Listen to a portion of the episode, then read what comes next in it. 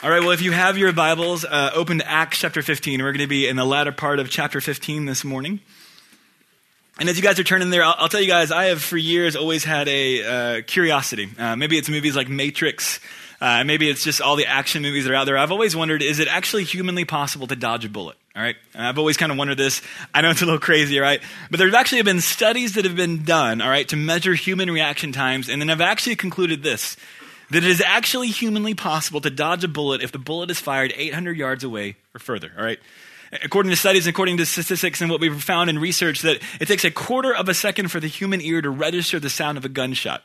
In that quarter of a second, a bullet would have traveled 200 yards. It takes another quarter of a second for the human mind, and the nervous system, to send a response to the muscles to inform them and to communicate to them that they need to move, all right? And then at that point, the bullet's covered another 200 yards. And then it takes literally half a second for the muscles to respond and to actually move you from where you were.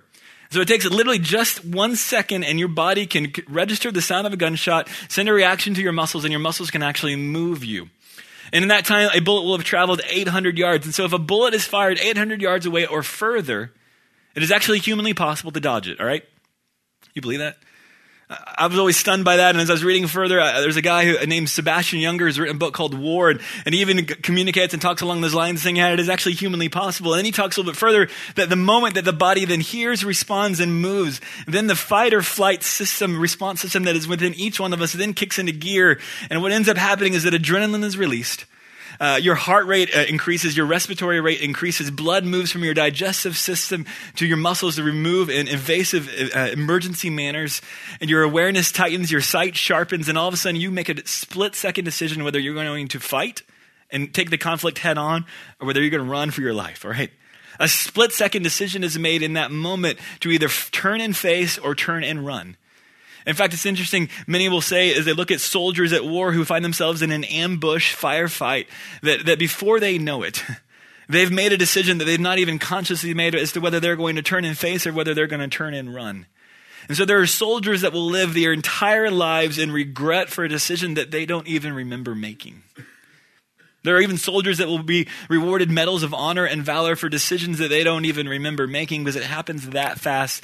And the fight or flight response system within you actually bypasses your rational mind, all right? You just respond and you react. That when there's a threat to your being so severe, your system just moves into another gear and you just make it a split second decision that you're not even conscious of. It's interesting, I think, for many of us, none of us are ever going to find ourselves necessarily in a firefight ambush situation with bullets flying around, right? Hopefully not for some of us, right? I think I just freak out, all right? Uh, but I think, honestly, I think every single one of us does find ourselves in combat situations, not necessarily militarily, but relationally, right?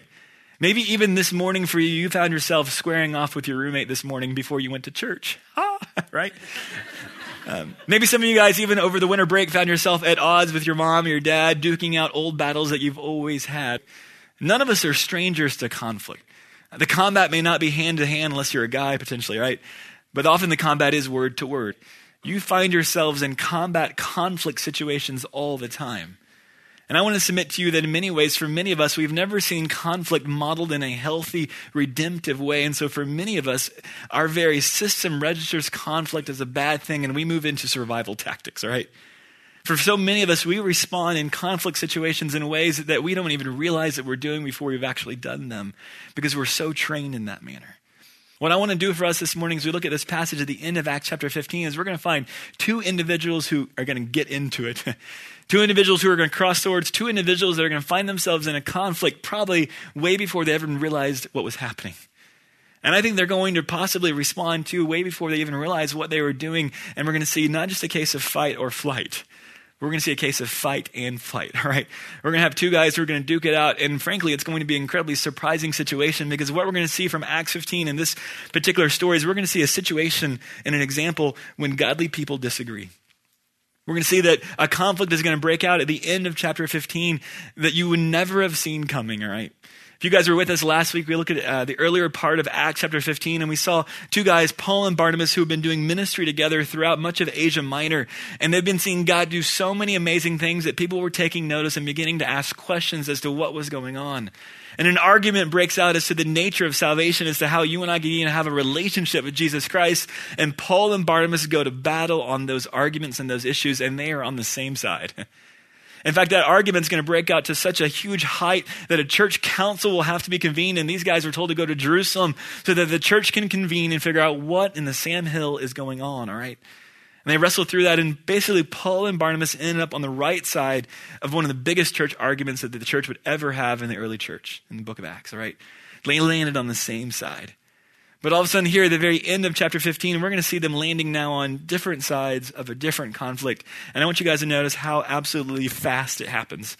Chapter 15, verse 36, Luke tells us that after some days, quick little uh, narrative detail here for you. It didn't take long for us to come off the heels of the great victory at the church council in Acts 15 for all of a sudden Paul and Barnabas to begin to disagree, right? They had this great euphoric moment uh, in which they went against all these false teachers and they won. And now, just a few days later, they're in a conversation. They're going to begin to disagree.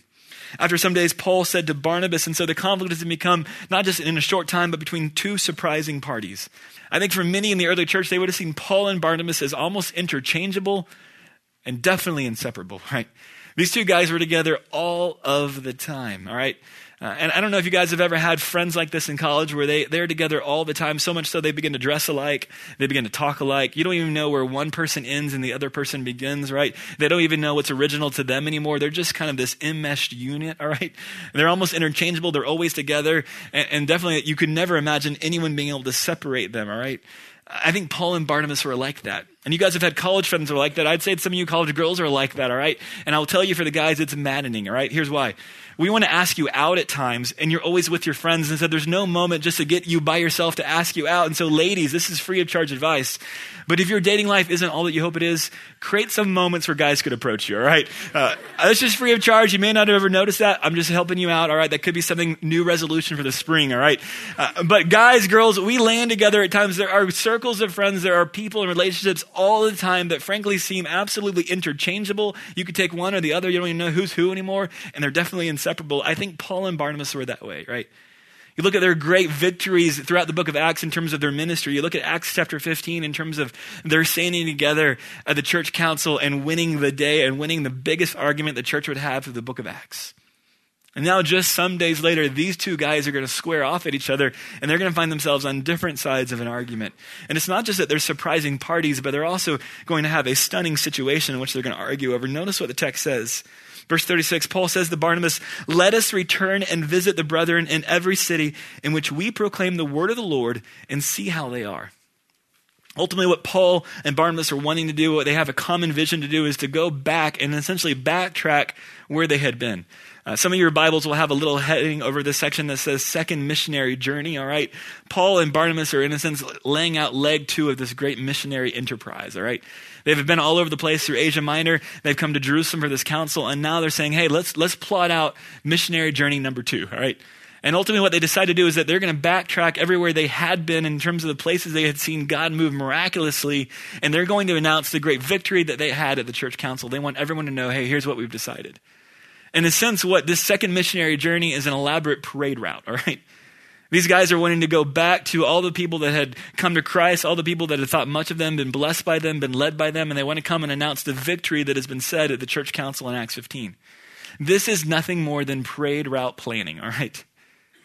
And yet, it's going to be in the parade route logistical planning that these guys are going to argue with one another as to who should be on the parade float. Notice what happens. Verse 37 Barnabas wanted uh, to take John, called Mark, along with them also, but Paul kept insisting that they should not take him along, who had deserted them in Pamphylia and had not had gone with them to the work. And there occurred such a sharp disagreement that they separated from one another, and Barnabas took Mark with him and sailed away to Cyprus. What? These two guys get in a, a knocking of heads with one another, and then they just peace out. They just peace out. All right. They're arguing as to who is going to be on the parade float, people. and they can't settle it and they just check out. I, I, was imagining Macy's Day Parade at Thanksgiving and imagine these guys had elaborated this giant and, and playing this giant float that they were so proud of. And it's the day of the parade and another dude shows up and is jumping on the parade float and imagining one of the guys just losing it and saying, There's no way. And then the two guys on the float in this Macy's Day Parade just begin to duke it out and fight and they blow the parade up, all right?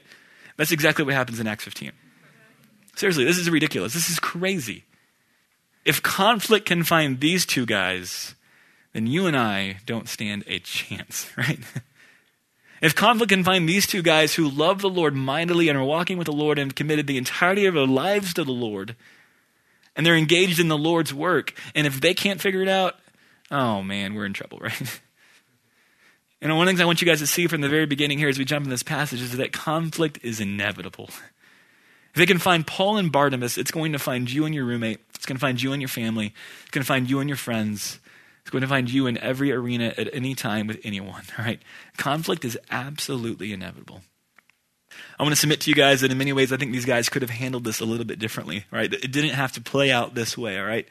But I think in many ways, I think they just respond and they react, and before they know it, they've split off and they're moving in separate directions, right?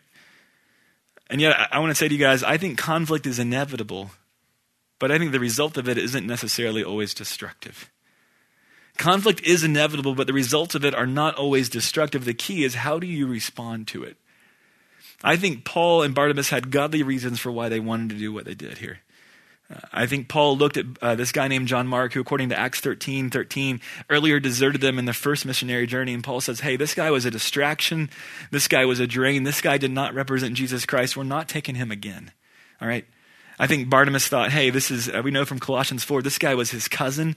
I think he had a soft spot for, uh, for this guy named John Mark, and I think he wanted to give John Mark a second chance. Paul is not contrary to grace. In fact, if you look at verse 40, notice the text says this, but Paul chose Silas and left, being committed by the brethren to the grace of the Lord. Paul, even in this situation, even in this argument, I don't think he was antithetical to grace. If, the guy, if there's anyone who was willing to give second chances, it was surely the Apostle Paul because he had some issues and baggage in his past, didn't he? I don't think he was contrary to second chances. I think these guys just arrived at a situation, they saw it differently, not because of sin per se.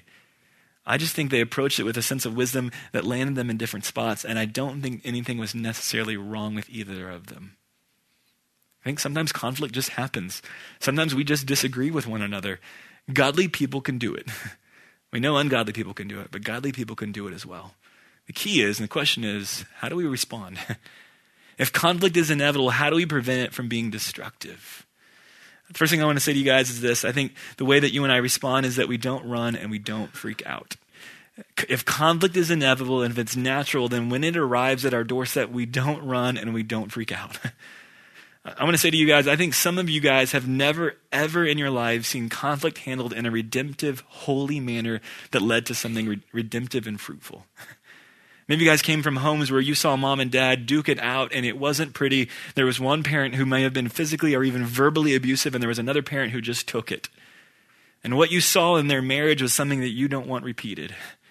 Except you just never seen it modeled differently. And so when conflict comes into your life, you immediately go into fight or flight response system because you're afraid the same thing that you saw in that marriage is going to happen in your life and in your relationships and your friendships. And so you freak out. One of the first things I want you guys to hear this morning is that godly people will disagree, and it's okay. Conflict isn't necessarily horribly bad, all right?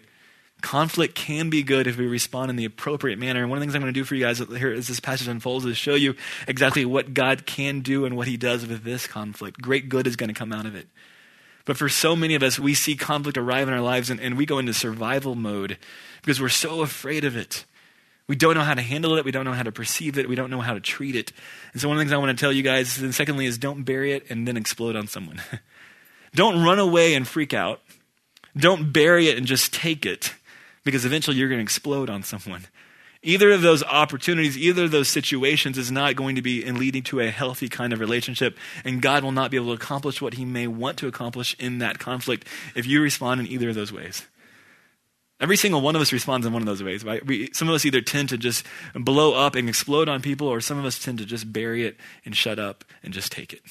We want to avoid conflict at all costs. Some of us want to head, uh, you know, head first right into conflict. Every single one of us kind of goes one way or the other. But each of those approaches really don't land you where you need to for God to accomplish what He may want to in and through the conflict that you may find yourself in. So, what do you do? I'm going to give you guys two ideas. Um, even before that, I want to say one last thing, and that's this that I think some of you guys are so scared of conflict that for some of you guys who are looking at getting married, I'm going to give you guys a wake up call, and that's this. For me, as I'm looking at a couple who wants to get married, a couple who's engaged or looking toward engagement, I will tell you the absence of conflict in that relationship is way more troubling to me than the presence of conflict. Let me say that again. For a couple who's looking at engagement or marriage, I'm going to ask them, hey, tell me about your fights. That's a fun one, right? Tell me about your disagreements. Tell me about how that works out. What do you guys fight over, right? Because if you're not fighting over something, then I'm pretty afraid that there's not a lot of communication, there's not a lot of trust, there's not a lot of honesty going on. That if there isn't conflict happening, then I'm actually worried more about the relationship than if there is conflict, because conflict is a good thing and a natural thing. And so if it's not happening, something's wrong, right? Conflict is good and it can be used for redemptive purposes if we respond appropriately. And so here's what we have to do. Two things I want to give you guys. First is this learn to communicate. learn to communicate. Some of you guys need to begin to step forward and begin to communicate with a, with a partner, with a friend, with a roommate, with a family member, and begin to share, hey, here's how I feel. Here's how this makes me feel. Here's what's going on. Here's why I feel rejected or why I feel distant right now. Some of you guys just bury it and walk away. And then you begin to lose out on the relationships that you could have that could be at much greater depths than you could imagine if you would just communicate. When you fail to communicate, you're actually making a value statement on that relationship that says it's not really worth fighting for. Secondly, I'd say this I'm going to challenge you guys to begin to seek what God may be wanting to do in and through your conflict. To not freak out, to not run away, to not explode on someone, but to begin to stop and begin to learn to communicate with that party and also begin to prayerfully come before the Lord and say, Lord, what is it you're doing? What is it you may be wanting to accomplish in and through my life in the midst of this conflict that I never chose nor necessarily wanted to run after? But here I am. What do you want to teach me?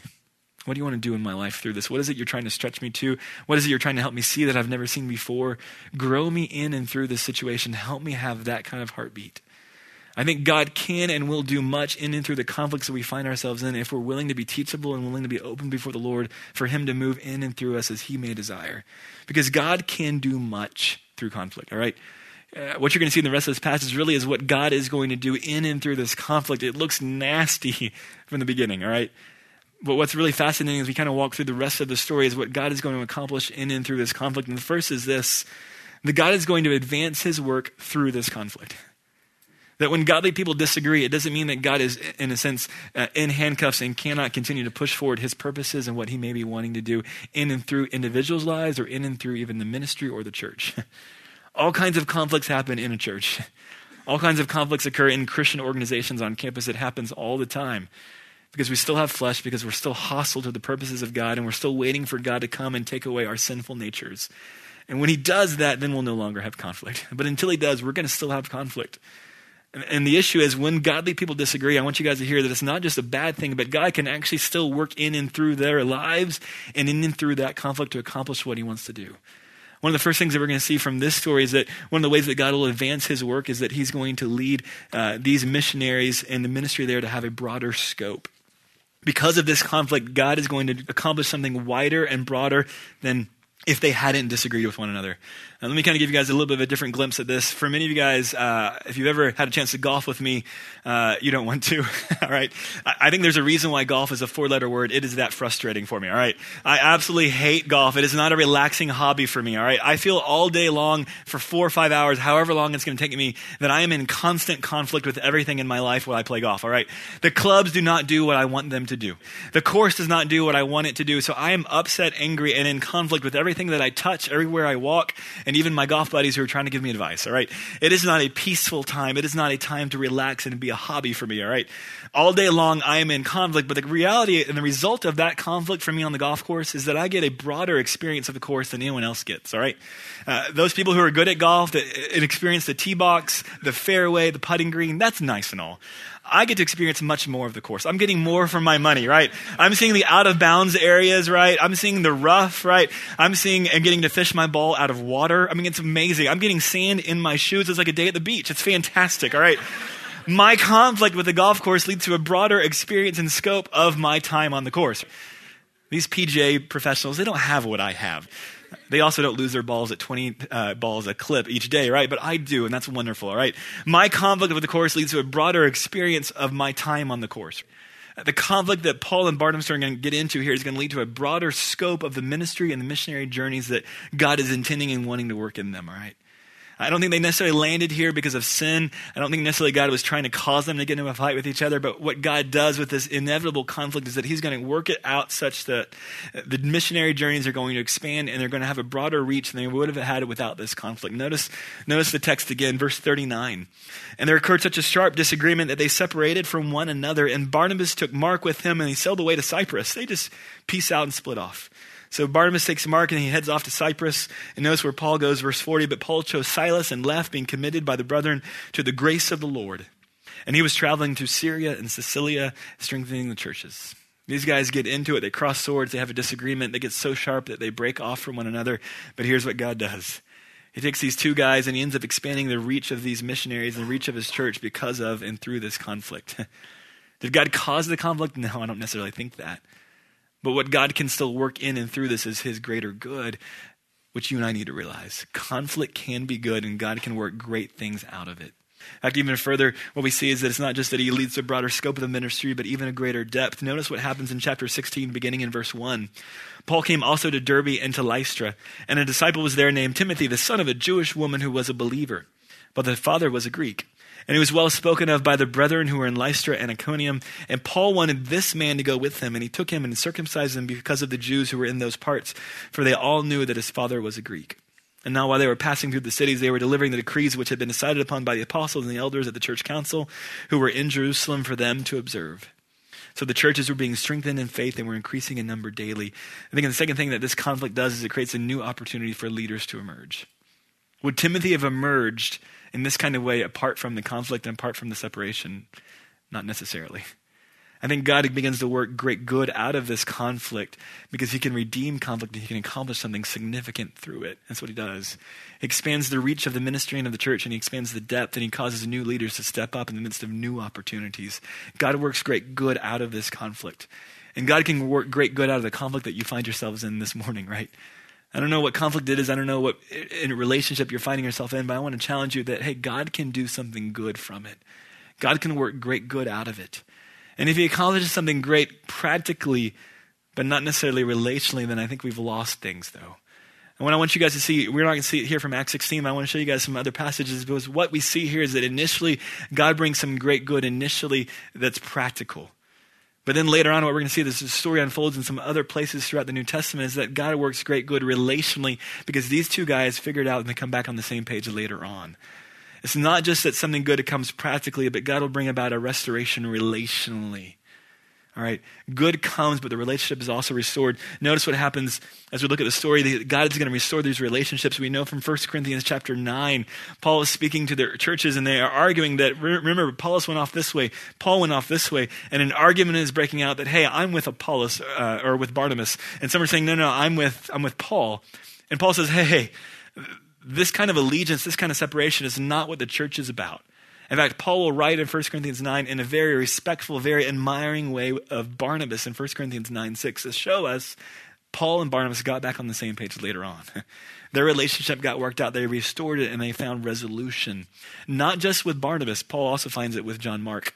2 Timothy, the last book Paul writes at the very end of his ministry as he's awaiting his own death and execution, he writes this at the very end of the last letter. He says, telling Timothy, Pick up Mark and bring him with you for he is useful to me for service. Incredible verse here. Paul and Barnabas are going to argue and wrangle over this one guy.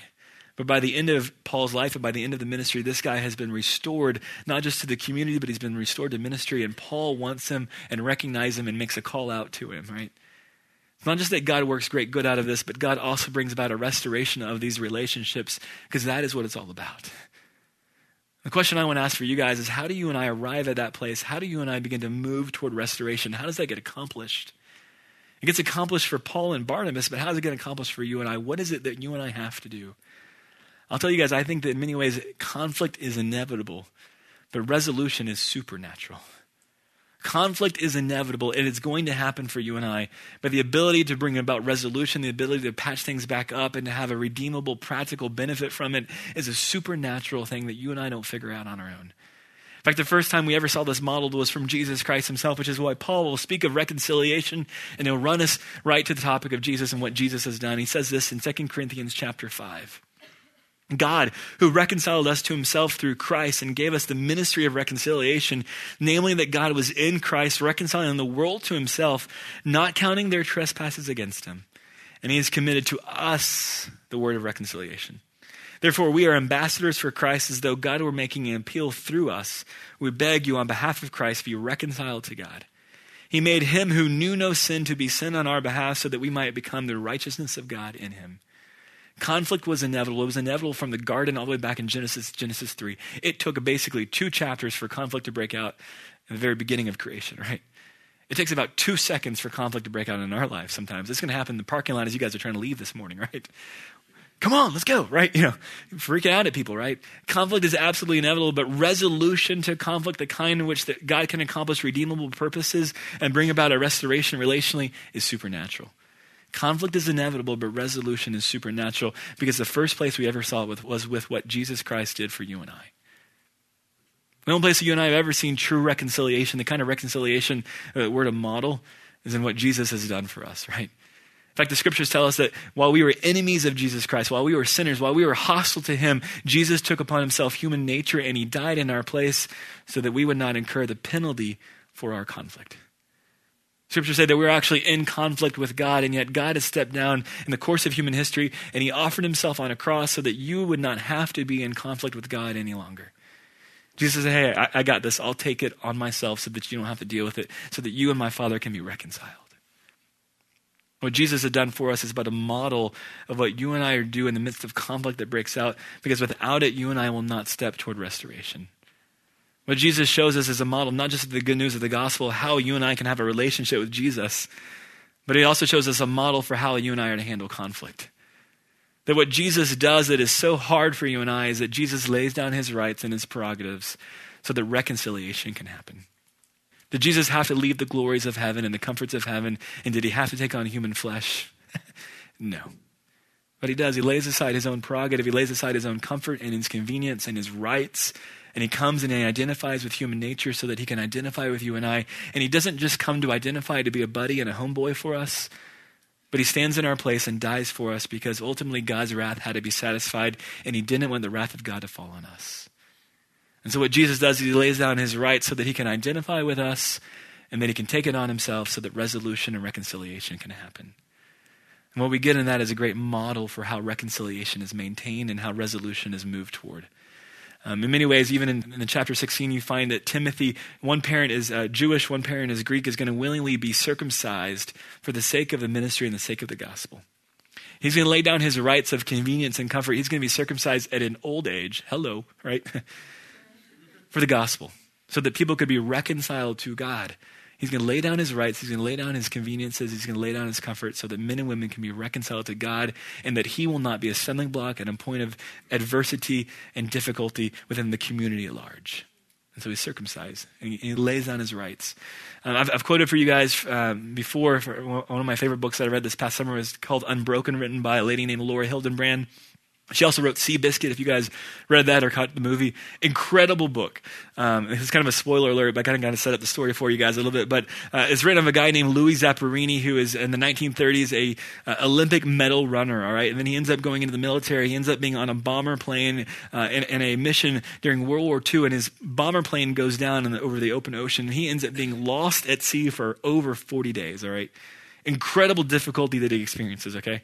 And over 40 days, his body weight drops from about 155 to about 80. All right. Kind of malnourishment, the kind of suffering, the kind of experience that none of us ever want to deal with. Well, as luck would have it, this guy would land and would drift over miles and miles of open ocean, and he would land in an island not inhabited by natives but controlled by the Japanese. That's not lucky, right? And for the next few years, basically, he is in a prisoner of war camp where he is tortured and he is tormented, and where his fame as an Olympic medal runner is known, and he is uniquely singled out and tortured and tormented by prison guards and by prison captains, all right? Untold torment that goes on.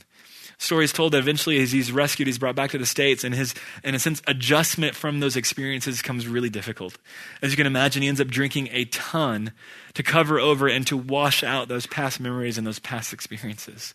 Alcohol becomes the only means by which he can finally get that stuff out from his own recollection and his own consciousness. But again, that's only for temporary. And so he drinks and he drinks and he drinks. He cannot hold a job. He cannot hold a marriage. But eventually, a girlfriend or a wife brings him to a Billy Graham crusade, no lie, in the 40s, all right? He comes to Jesus Christ. And as God begins to work in his life, he ends up becoming a motivational speaker, all right, for what God had did in his life and what God can accomplish through our lives. It's fascinating, really, as you look at the story, though, because ultimately, this guy, as he came back to the States, he dreamed of one thing and one thing only for the longest time. He dreamt that he would return to Japan, hunt, guy, hunt down the guy who tortured and tormented him, and murder him. All right? He would eventually get an opportunity to, to return to Japan, but for an incredibly different purpose. Not to hunt the guy down, but to go and, and to preach a message of forgiveness and reconciliation. And the story is fascinating because even for himself, he wonders as he looks at these prison guards and looks in their eyes and recognizes and has all these experiences and flood of emotions come back, he wonders how he's going to respond. Will he maintain the peace and forgiveness that he's found, or will he pick back up anger and want vengeance upon them? Story unfolds and it tells of his response. And as he walks into a room in which 850 prison guards are now prisoners uh, on crimes of war, as he walks into a room and begins to recognize their faces, this is his response. The story tells us that Louis was seized by childlike, giddy exuberance. And before he realized what he was doing, he was bounding down the aisle in bewilderment. The men who had abused him watched him come to them, his hands extended, and a radiant smile on his face. I was thinking in many ways, could that disposition and could that pose not be more of what Jesus Christ has done for you and I, right? Arms extended and a smile on his face to say, Hey, I will give my life for you because I love you. I know where you've been. I know how you've transgressed me. I know that we have a conflict, but I will die in your place so that we can be reconciled. What I also love, too, of the story, as the narrator tells us, is that before he realized what he was doing, he was bounding down the aisle. That in the midst of a conflict, God had so retrained him so that now, when the fight or flight response system kicked in, his instinctive response was completely different. Conflict is inevitable, but that kind of resolution is supernatural. That God could accomplish that and move an individual to that kind of place, looking at those kinds of people who have accomplished that kind of torment in his life, is absolutely supernatural. If you don't know Jesus Christ this morning, I will tell you that the best place that you will ever find reconciliation, love, and acceptance is in, is in God. You can run and you can search and you can look and you can look, but you'll never find one who will accept you just as you are, who will forgive you and love you absolutely unconditionally. Only Jesus has, and only Jesus has paid the payment for your sins so that you do not have to be in conflict with Him anymore. And it's not just that you then enter into a relationship where you find a sense of security and confidence that you'll find in no other human relationship, but also you begin to get a model, and the Spirit of God begins to work in you to retrain your own fight or flight response to conflict to not replay and rehearse what the kind of vengeance you want to have and the conflict and the people that have wronged you. Begin, but begin to begin to let that go and lay that down so that you can find forgiveness and begin to extend peace. I tell you guys, even for me this morning, I was praying through this morning, praying through this message, and I found myself drifting off actually to a, a relationship I have in my own life that consistently frustrates me and consistently feels like it wrongs me and my family. And I found myself rehearsing in my own mind as I was trying to pray this morning for what I'd love to say to that person, how I'd love to go off on them, right? How I would love to just let them have it and set things straight and then move forward, right? And I was just shocked by the irony of that moment of, but the very thing I have to do is learn to let it go and forgive them and let it go. To move forward towards them with a kind of peace, a kind of acceptance, a kind of love that only can be accomplished if you know Jesus Christ and if you allow Him to work in your life in such a way where He will accomplish the supernatural in and through you. And what's fascinating as you move in relationships in that kind of way is that the world begins to get a picture, a living testimony of exactly what Jesus Christ has done, and they will take notice because it is absolutely supernatural and you will find it nowhere else. So I want to ask you this morning, even as we wrap up, what is the relationship, what is the conflict in your life? Who is the individual that you rehearse in your mind and you play over and over again, not just how you've been wronged, but if you had an opportunity, how you'd let them have it? It's not just me. I know every single one of us has those moments where we want to hold on to the vengeance and the justice that we want. And what you and I have to do is we have to lay it down and let it go and sacrifice our rights to be understood, to be vindicated, and let God do what He's going to do and express and extend forgiveness, kindness, and peace. To cover up over that conflict and to move back toward reconciliation. It doesn't mean that you don't communicate, but it means that your own rights of convenience, your own rights of enacting vengeance and justice, you have to lay down and you say, you know what? God has redeemed me, and so I can move toward people with the kind of forgiveness, recognizing that God did not count my trespasses against me, so I'm not going to count their trespasses against them either. The kind of forgiveness that He's extended to me, I can extend to others and begin to move towards them, towards reconciliation, towards kindness, and toward peace. I don't know who that person is in your life. I don't know what situation you rehearse in your minds, whether it's a family member, whether it was your upbringing, whether it's a conflict that you still have not gotten past. But maybe today is the day that you say, you know what? It's time that this thing does not hold me. And as you rehearse it and as you play it over and over, you are not holding it, it is holding you. And it's time, and maybe the time is today that you say, you know what? I'm going to move in a different direction today. I'm going to let go of vengeance. I'm going to let go of justice. I'm going to trust that God will deal with it in His time and in His way. And in the meantime, I'm going to show them what's been shown to me through Jesus Christ. And so let me pray for us. Father God, I thank you for the marvelous grace that you've extended to us. That you've given us what we don't deserve, that you've not counted our trespasses against us, that you've moved toward us with peace, with mercy, and with grace. That you laid down your own rights so that we could be reconciled to you, Lord. And I pray that you allow us to move in that kind of way in our own lives. Father, I pray for the situations and the relationships in our lives that we go to that we think of, why do these people continue to wrong me? Why does this individual in my family or in my roommate circle or in my class continue just to take advantage over and over again? Father, I pray you to grow us in wisdom, knowing how not just to run and hide, not just to bury it, but begin to move towards people to communicate, but to communicate with loving kindness, not looking for vengeance, not looking for a pound of flesh, but to show and to demonstrate the love of God to extend the kind of forgiveness that's been extended to us. Father, for those who are here this morning who have maybe even never have tasted of your forgiveness, who maybe have never been yet reconciled to you, Lord, I pray that today could be the day where they could taste that for the first time. And that they would find in you a kind of acceptance, a kind of security they could find in no other human relationship. And Father, I pray for us in the midst of the relationships that we have and the conflict we find ourselves in, Lord, I pray that you'd help us to not be scared of it, You'd help us to not think that our own survival is being threatened, Lord, but I pray that you'd allow us to have eyes to see the opportunity and what you may want to teach us and how you may want to grow us and what you may want to accomplish. And Father, I pray that in the midst of the kind of conflicts we have, as we'd find resolution in them, Lord, I pray that you would grow a depth, a security, a confidence, and a commitment in those relationships that we cannot find apart from resolving conflict. Lord, allow us not to be the kind of people that just run away and constantly live with superficial relationships of no trust and of no communication.